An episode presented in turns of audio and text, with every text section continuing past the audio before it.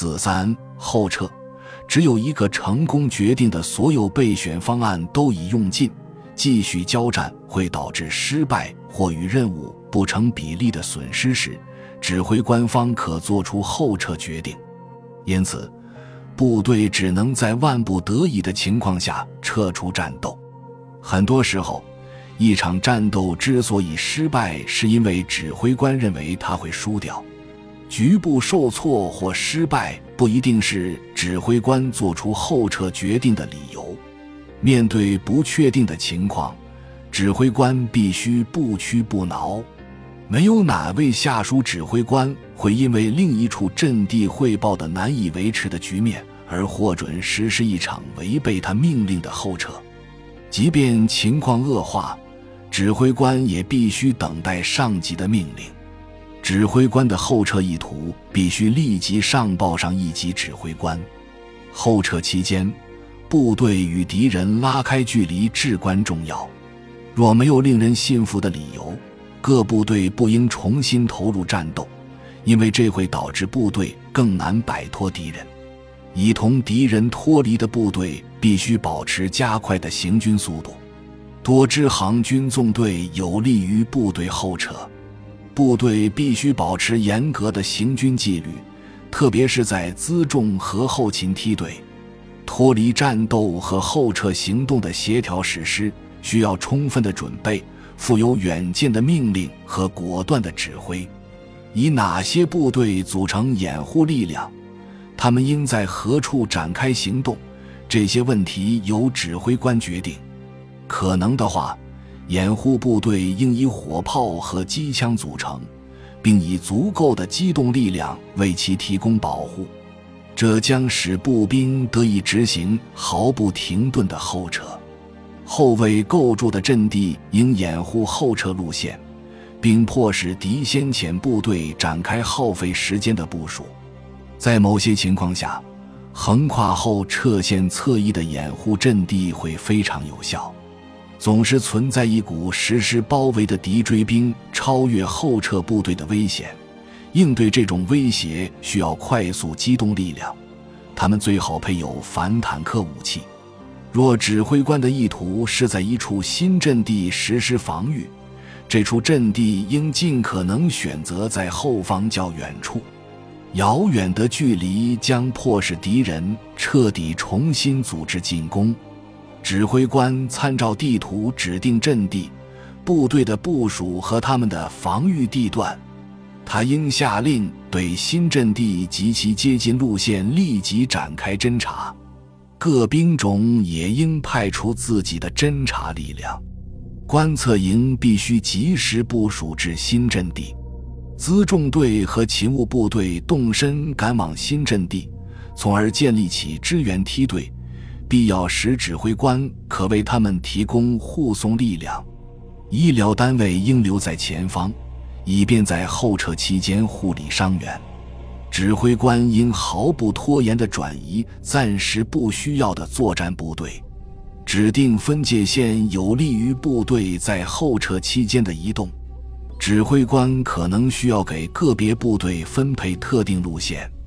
指挥官必须尽早确定新机场的位置，交通必须加以管理。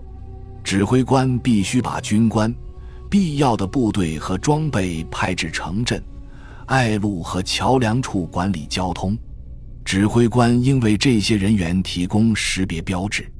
后撤部队必须限制无线电通信，并维持严格的通信纪律。从而给敌人通信拦截能力的有效性造成限制。这种情况下，信号灯将成为重要的通信手段。不再需要的通信线应予以拆除。如果没有足够的时间回收这些电缆，启动和实施后撤所需要的通信线应在目的达成后加以破坏。指挥官应尽早把通信部队派往后方。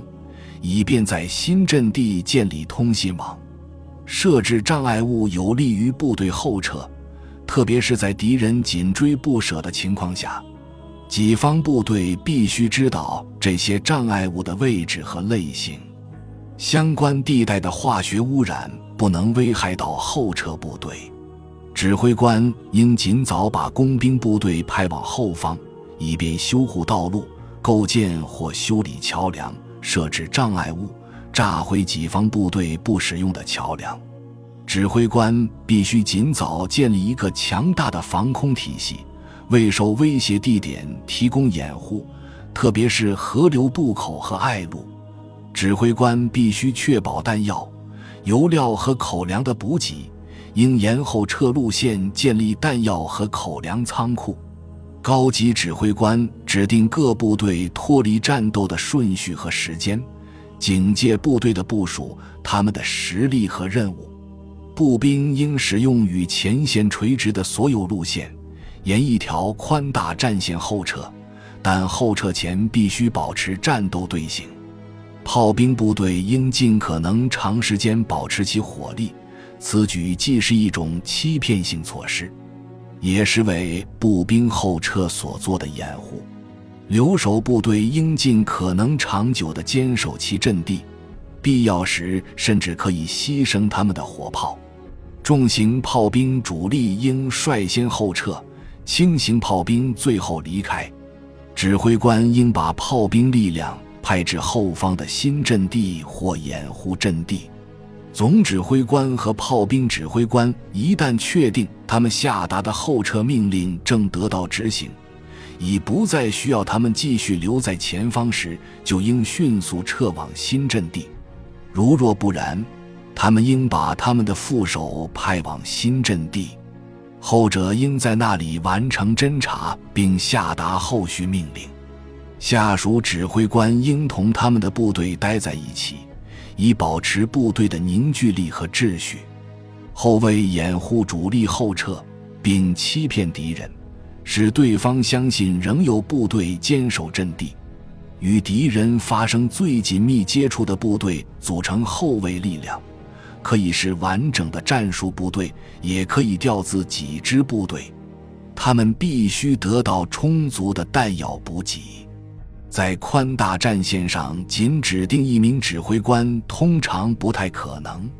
指挥官必须下达命令，确定同敌人脱离接触的时间。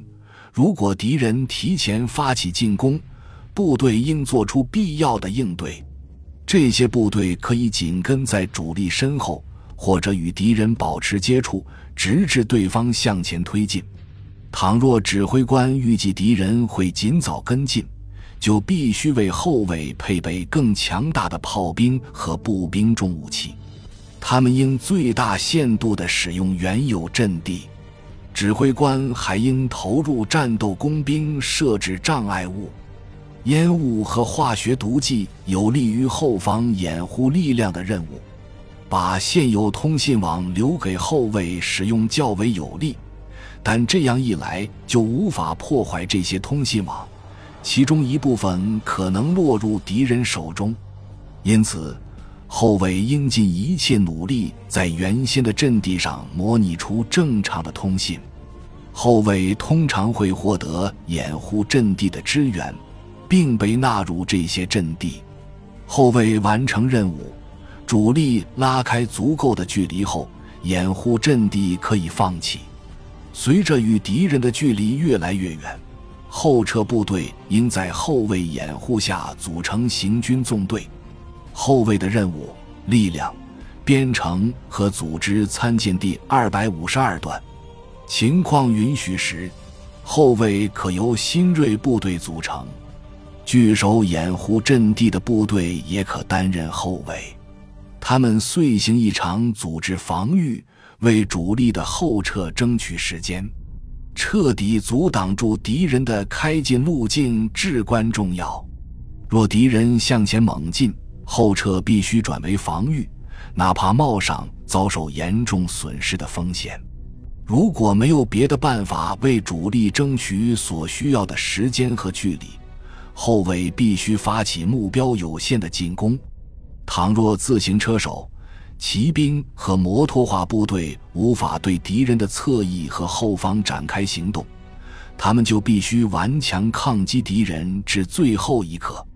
他们的机动性和速度使他们能够迅速后撤并赶上其他部队。战斗机和轰炸机可有效阻止敌人的追击，只要掩护主力的情况允许，指挥官便可将防空部队用于欺骗措施和限制敌人的空中侦察。后卫实施分阶段后撤。他们的停顿应充分利用地形提供的掩护和遮蔽。后卫与高级指挥官或各行军纵队指挥官之间应建立充分而又安全的通信。这些指挥官与后卫指挥官保持联系，并为后卫指定跟进时间。